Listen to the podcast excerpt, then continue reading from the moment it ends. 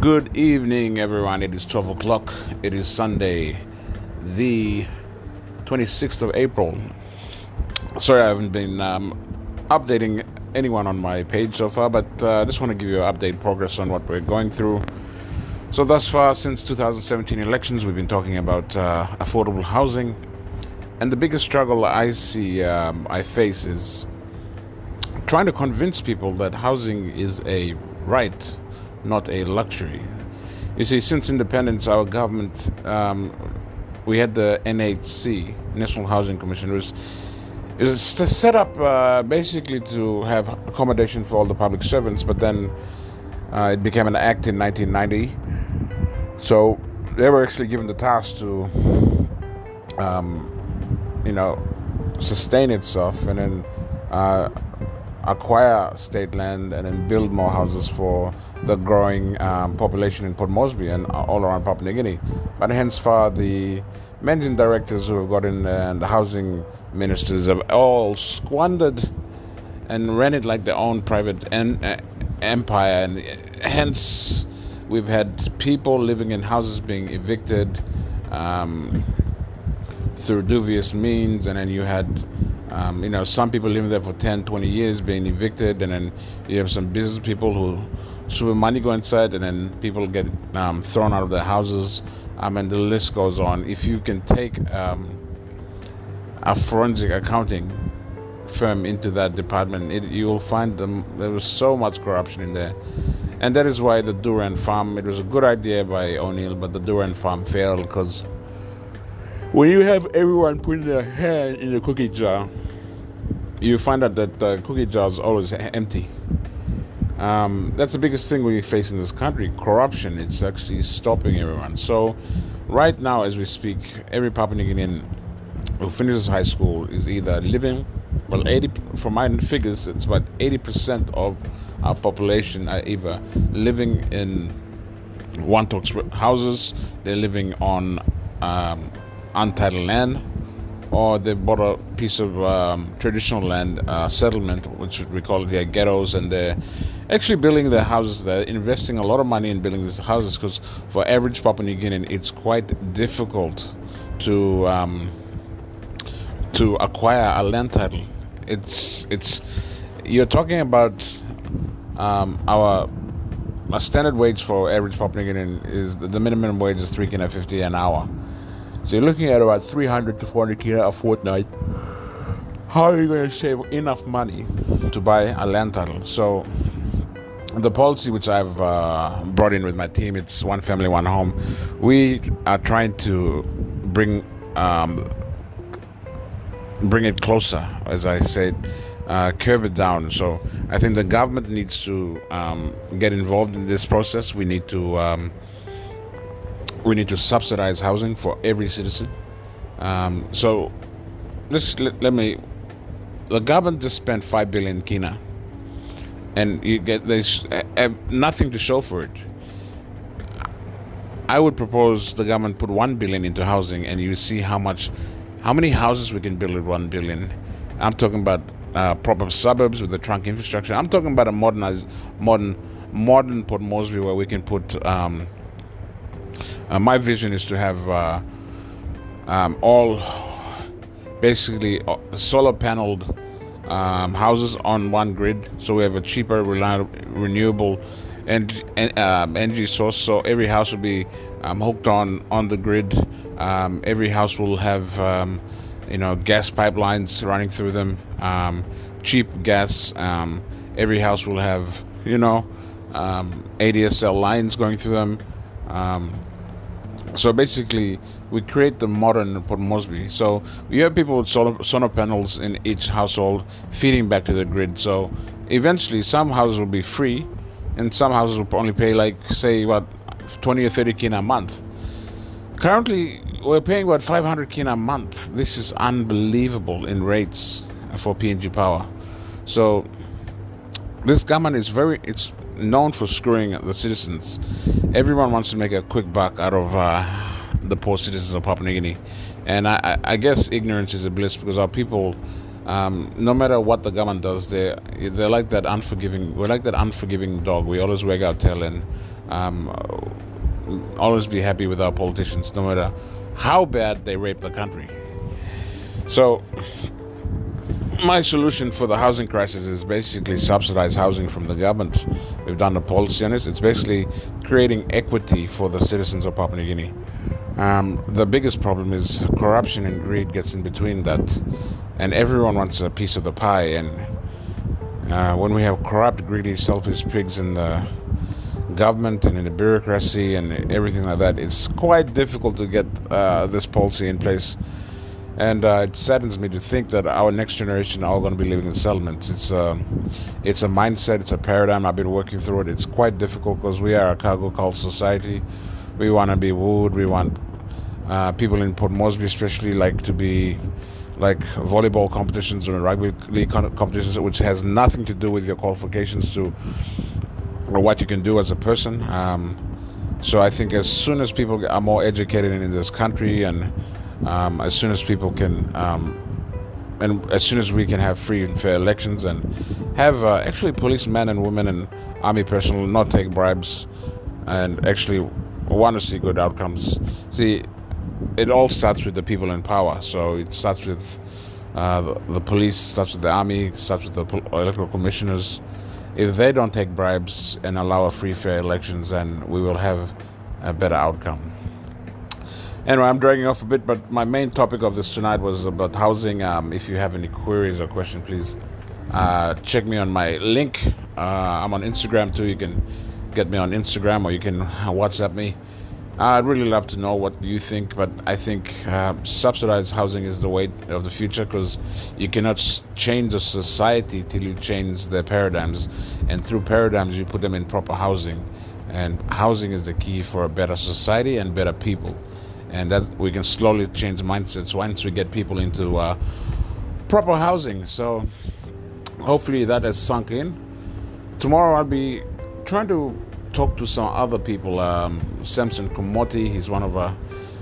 Um, he's very influential in the political scene. Uh, I want to take ask him his take on uh, his comparison with the O'Neill government and the Marape government, and which government he prepares, and where does he see Papua New Guinea going through in the next five to ten years? Are we going to go through recovery session or are we going to go in a downward spiral to the pits of the hell?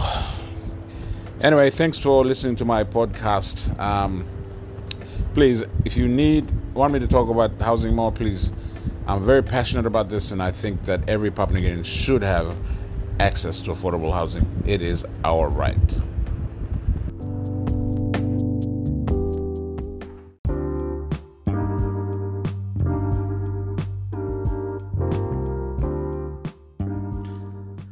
Good evening, everyone. This is Stephen Kalagi. Welcome back to my podcast. It is Monday, 26th. Is it the 26th? Yes, it is the 26th of April. Now, today I want to talk to you about my past life. Um, when I was growing up, I used to be a gold buyer. Yes, a gold buyer. Um, so, how I started out is I, uh, after my work in hotels, I did a. Um, I had a beer shop in Kundiawa as I was managing the hotel, and I used to buy gold uh, from the Kainantu region, from Bilimoia and uh, uh, uh, Yonki Dam, and, and, buying throughout these places, including Lufa and Ganofi, the gold percentage in these areas is about 80. Um, buying from all over Papua New Guinea, I could basically uh, tell you where the gold's from just by looking at it and the percentage. I became so good at it that I was like one or two percent off. Now, many people um, who want to get into the gold business, I basically uh, I tell them it is a it is a very fine art uh, to get into the as a gold buyer. Um, because what you have to do to get your margins are you have to go to the rural areas and the risk to reward ratio is not as uh, good, good as it was before during the MRO days. Um, there's a lot of misconception about the MRO. They thought it was a mint. Now, Papua New Guinea has never had a mint. MRO is just a smelting facility which um, eventually did um, gold exporting. And um, there were never a uh, gold mint in any any um, yeah there were never a gold mint. So there's a gold mint. What you require to have a gold mint is a LBMA certification. That's a London Bullion Association, and not everyone can get one. You have to be part of the 1B club. You've got to be part of the elite, elite Jewish club, which basically runs the London Bullion Association in uh, London. So to get one of those, you basically have to be there and you got to have the buying capacity to have a mint. So it's another topic I'll talk about later. But going back to buying gold in PNG, now most of our gold in Papua New Guinea is a high 80% to the 90s. The the best gold I ever purchased in my life was Lakekamu gold in the Kerema prov- province, and that is all like cornflakes. It's all flaky gold. It's all alluvial, um, but it is basically 98%. It's basically pure gold. And if you want the best gold in the world, basically, um, is Lakekamu Kerema gold.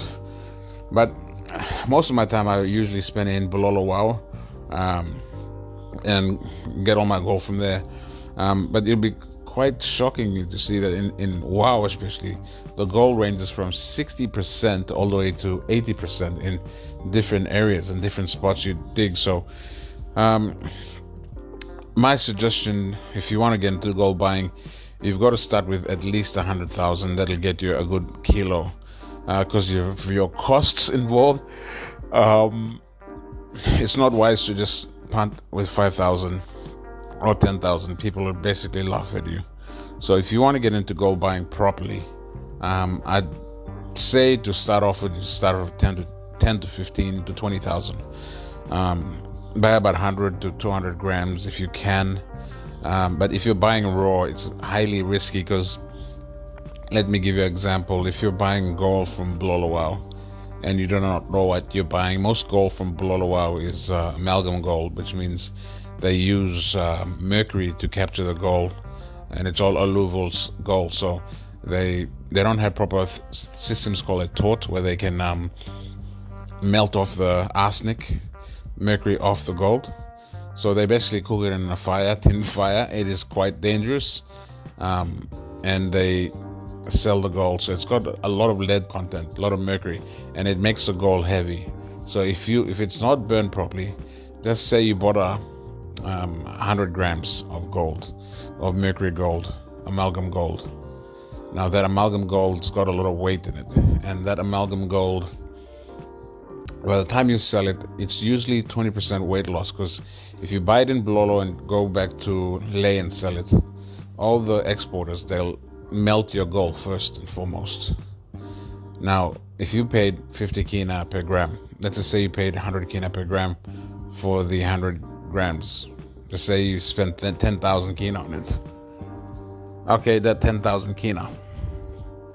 You're actually buying all the weight loss and you don't know what the purity is. So let's just say you have a 20% weight loss and your goal comes out at um, 80, 80 grams. That's after all the impurities. They put uh, borax in it, they put it in the fire. It comes out like a nice small melted bar. Now you've w- lost 20% of the weight on it. Now they're gonna basically get a what they call a spectrometer. It's a gun, um, and it basically it's a laser gun that takes a precise percentage of the gold, and they read your gold to be at, just say, 50%. So from 100 grams, you came down to basically 40 grams of fine gold.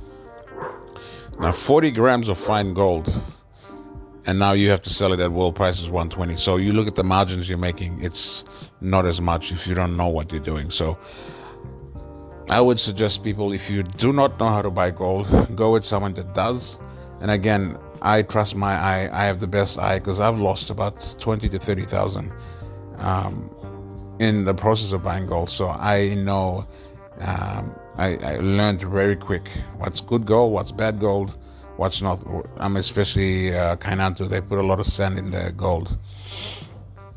so, if you are interested in jumping into the gold business, my suggestion would be um, don't jump on. Uh, try it with 5,000. Um, the heavier, the larger I went, the better because um, I went to a scale where I was buying two to three kilos. That was like two to 300,000. Now, my margins for error would have been covered with my uh, profit in there. So, I, I got a good system going and I, I started improving and improving and um, my errors were less and less because I could I could estimate the weight loss and I could factor that into my buying price and I estimate the percentage and I factor that into my buying price. Um, so yeah, start off small, but you know I had to fly to Mosby to get the good markets. Back then it was Italpreziosi offering the best prices, basically world market prices. So I flew to Mosby, sold to them. If I didn't have a choice, I sold to Justin Parker, which is the biggest gold buyer right now in PNG.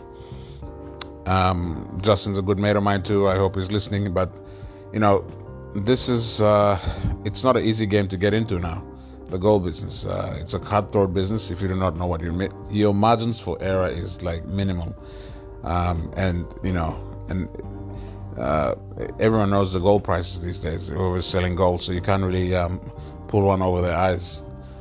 So my suggestion is uh, know what you're doing, um, get good advice, get from existing gold buyers. Um, you can take a punt. I'm not discouraging you, but um, be ready to lose some money. You will lose some money, but don't be discouraged. Keep on going if you're really passionate about it. But I actually, um, after six, after eight years of buying gold, I actually in, invested money in, in an excavator, and I was digging gold up in Mount Kaindi, and I saw the risk to ratio, uh, risk uh, and reward was really good for me because I was averaging about 100 to 150,000 a month, just excavating and uh, looking for gold. Um, it, it, was much better than me risking it, taking money out to the bush buying gold. So, um, if you can get into um, gold mining, get into it. Um, alluvial dredges are good. It's very um, costly at first if you pick the wrong areas. So, when you're doing alluvial, um, especially with a drench, a 14 or uh, 16 inch dredge it's um, your biggest cost is your fuel.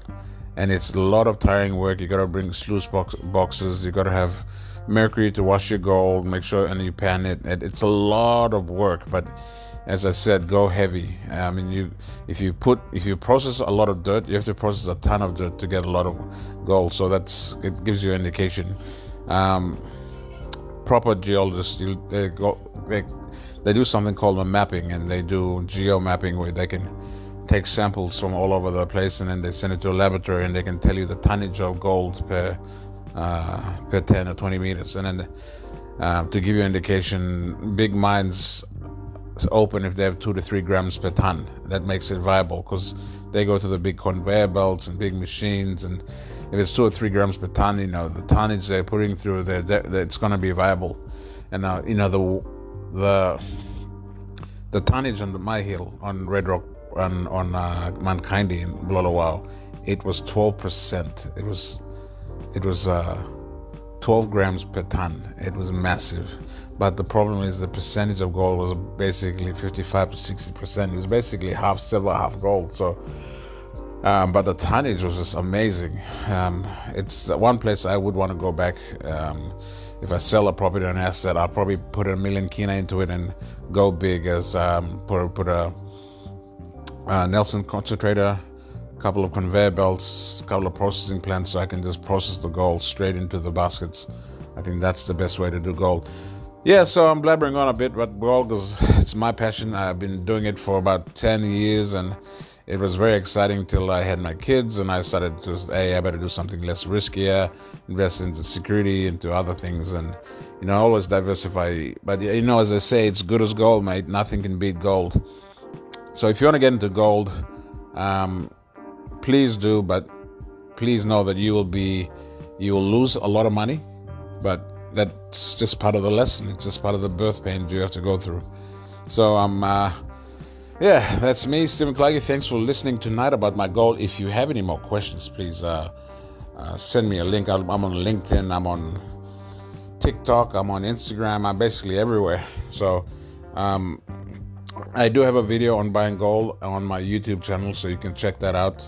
Um, I think I, I, just did two videos. I don't want to talk too much about it, but uh, have a look at my uh, YouTube channel. Also, I've got uh, talk more about gold buying and uh, gold mining. Um, apart from that, thank you. It's been 12 minutes. It's great to speak to you about gold.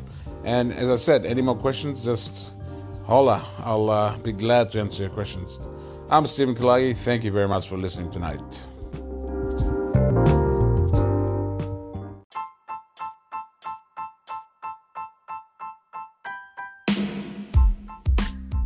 Good day, everyone. Welcome to Stephen Kalagi's uh, podcast. Thank you for listening today. Now, today the topic is about good leadership in Papua New Guinea. Uh, we've heard it all and all again, the same old thing we hear every elections, but no one's actually getting behind good candidates. Now, the two big parties that are going head to head, it's like David, it's like the two giants, Godzilla and King Kong, are gonna take it on. It's gonna be PNC versus Pangu. Now, from what I've heard in Waigani, is uh, Pangu's gonna probably fall apart. Everyone's just waiting till elections because they have no proper structure, no team plan. It's just everyone's there for convenience. One party that I see is uh, pretty ready is PNC party, uh, ULP, and then we've got Peter Ipatas's party. So we've got different fractions of parties, but it goes from rank. The two head head parties uh, are going to go head to head are it's going to be between PNC and Pangu. Um, this the one below that uh, is UL, uh, ULP with Sam Basil. They've actually got some pretty good candidates under the belt, and I think they'll come home. Uh, they'll come home with at least 10 MPs. So, uh, going back to uh, what our topic about getting good leadership, it, it's really good that we've seen a lot of females uh, putting their hand up 2022 this is really good. Now we tell good candidates to stand up but it costs it, it takes a lot of money and sacrifice for these candidates to go up. And not forgetting the stress you know in png politics everyone wants you to attend their house cry. Everyone has personal issues that during election elections time they want candidates to solve their problems. So that's that's a mindset and a culture that's been bred into uh, png politics since the 1980s. So how do we get around that? We need we need good. Uh, we actually need good. Uh, uh, we need good. We need good people to support these leaders that are standing up. So it's it's all good and it's all good just talking great and stuff. But if you really care about your country, get behind one or two good candidates and support them financially, uh, in cash or kind and that's the way where we where we can get better people in in in, in the government. It, as a collective, as a whole country, we need to start waking up. Stop putting crooks into parliament. You know, we've we've we've come to an age where we have um, politicians that become project managers rather than policymakers. They get in and they involve themselves in money, and they become construction managers, road managers, rather than staying in there and fixing policies and uh, coming out with new legislation. So that's something that uh, we need to look at getting more, because there's a there's a saying in PNG politics that if you if you're very educated and you speak proper English, you're white man or you're white Mary. So that kind of attitude, that kind of mindset needs to stop. We we put more Kanaka going to parliament going now you look at it. Um, that's what we get for putting idiots into power. Um, so that's that's the biggest issue we have. Uh, like we can have a good prime minister like James Marape, but if his cabinet is crooked, they're gonna they're gonna sulk, they're gonna uh, demand payment, or they're gonna leave him. So it's like a catch-22. If um, if the any prime minister of the day, whether it be Marape, O'Neill, whoever, they've got to feed the hungry mouths. So it's very crucial that we put in uh, good, honest leaders that are surrounded by a good prime minister and that's the only way we can uh, change this country. Mm-hmm. If we keep on putting crooks into the in Parliament House, we're never going to see change because these crooks are going to demand payments from, um, uh, you know, they're going to need cash mm-hmm. handouts to keep hungry mouths fed. So it's a collective, uh, collective. I always say that it's a collective effort. Um, people uh, want change, but they've got to change themselves.